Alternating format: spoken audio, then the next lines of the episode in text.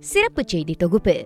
ஈராயிரத்து இருபத்தி மூன்று வரவு செலவு அறிக்கையில் மாற்றுத்திறனாளிகளுக்கான ஒதுக்கீடுகளுக்கும் முக்கியத்துவம் அளிக்கப்படும் என டாமாய் பேறு குறைந்தவர்கள் சங்கம் எதிர்பார்க்கிறது.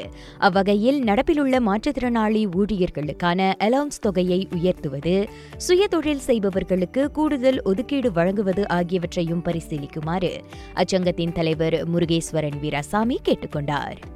அது வந்து நானூற்றி ஐம்பது வெள்ளி கொடுக்குறாங்க. நீங்கள் வந்து ஒரு வேலை செய்கிறவராக இருந்தால் உங்களோட வருமானம் ஆயிரத்தி ஐநூறு வெள்ளி கீழே இருந்தாக்கா உங்களுக்கு வந்து அந்த நானூற்றி ஐம்பது வெள்ளி கொடுப்பாங்க. அதை வந்து நம்ம என்ன கேட்குறோம்னாக்கா ஒரு ஐநூறு வெள்ளியா கூட்டி கொடுத்தாங்கனாக்கா கண்டிப்பாக அது ஒரு பெரு உதவியாக இருக்கும். வேலைக்கு செல்ல இயலாதவர்களுக்கான உதவித்தொகையையும் உயர்த்துமாறு அவர் சொன்னார்.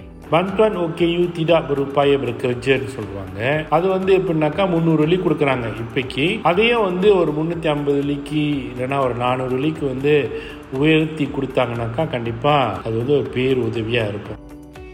இதனை தவிர்த்து வியாபாரம் தொடங்க விரும்பும் மாற்றுத்திறனாளிகளுக்கும் அரசாங்கத்தின் உதவி தேவைப்படுகிறது என்றார் அவர்.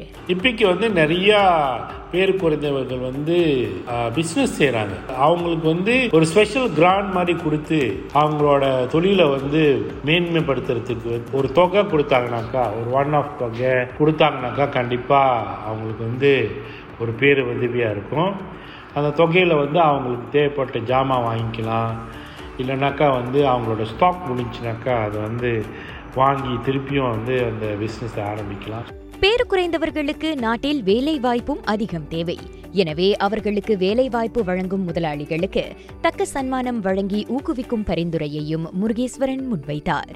நிறையா நிறுவனங்கள் வந்து வேலை வாய்ப்பு வந்து கொடுக்கணும்னு சொல்லிட்டு நம்ம வந்து அவங்கள என்கரேஜ் பண்ணுறதுக்கு வந்து என்ன செய்யலாம்னாக்கா அந்த கம்பெனிக்கு வந்து ஒரு இன்சென்டிவ் மாதிரி கொடுக்கலாம். இப்போ வந்து நீங்கள் பேர் புரிந்தவர்களை வந்து உங்கள் கம்பெனிக்கு வந்து நீங்கள் வேலைக்கு எடுத்தீங்கனாக்கா கண்டிப்பாக அவங்களுக்கு வந்து டேக்ஸ் எக்ஸாமிஷன் இந்த மாதிரிலாம் கொடுக்கலாம் அப்படின்னு சொல்லிட்டு அவங்க செய்யலாம். இப்போக்கி இருக்குது அதை இன்னும் கொஞ்சம் விரிவுபடுத்தணும்னு நான் நினைக்கிறேன்.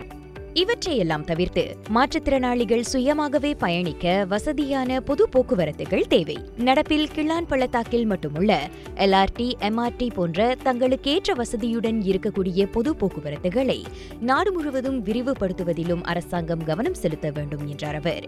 அதிலும் வீட்டிலிருந்து வெளியேற முடியாத சூழலில் அவ்வசதிகளை அவர்களால் சரிவர பயன்படுத்த முடியவில்லை என அவர் கூறுகிறார். இப்போ வந்து எம்ஆர்டி எல்ஆர்டி ரேப்பிட் பாஸ் இந்த வசதிகள்லாம் வந்து கிளாங் வேலியில் ஸ்லாங்கோ பலலும் போல் வந்து இருக்குது அது முழுமையாக இல்லை பாதி இடங்கள்ல இருக்குது கிளாங் வேலியில் வழியில் வாழ்கிற பேர் புரிந்தவர்கள் வந்து இந்த வசதியை பாய்ச்சி வெளியில் போயிட்டு வராங்க. ஆனால் சில சிக்கலுக்கு அங்கே இருக்குது அது ஃபர்ஸ்ட் மைல் அந்த லாஸ்ட் மைல் நம்ம வீட்டில் இருந்து அந்த வசதி இருக்கிற இடத்துக்கு இப்போ பஸ் ஸ்டேஷனுக்கோ பஸ் ஸ்டாப்க்கோ வந்து நம்ம போகிறதுனாக்கா அதுக்கு வந்து நம்மளுக்கு ஒரு டிரான்ஸ்போர்ட் வேணும். இப்போக்கி வந்து சில டிரான்ஸ்போர்ட்டேஷன் சிஸ்டம் இருக்குது ஆனால் குறைவாக இருக்குது இப்பிரச்சனைக்கு சிறந்த தீர்வாக இந்த பரிந்துரையை முருகேஸ்வரன் முன்வைக்கிறார். பிரைவேட் டிரான்ஸ்போர்டேஷன் ப்ரொவைடர்ஸ் இந்த கிராப் இந்த டாக்ஸி கம்பெனிலாம் இவங்கெல்லாம் வந்து பேரு குறைந்தவர்களுக்கு வந்து வசதிகள் செய்யறதுக்கு வந்து அவங்க வந்து என்ன பண்ணலாம்னாக்கா அவங்க வந்து கிராண்ட் கொடுக்கலாம். இந்த மாதிரி நீங்கள் வந்து இந்த மாடிஃபிகேஷன் செஞ்சு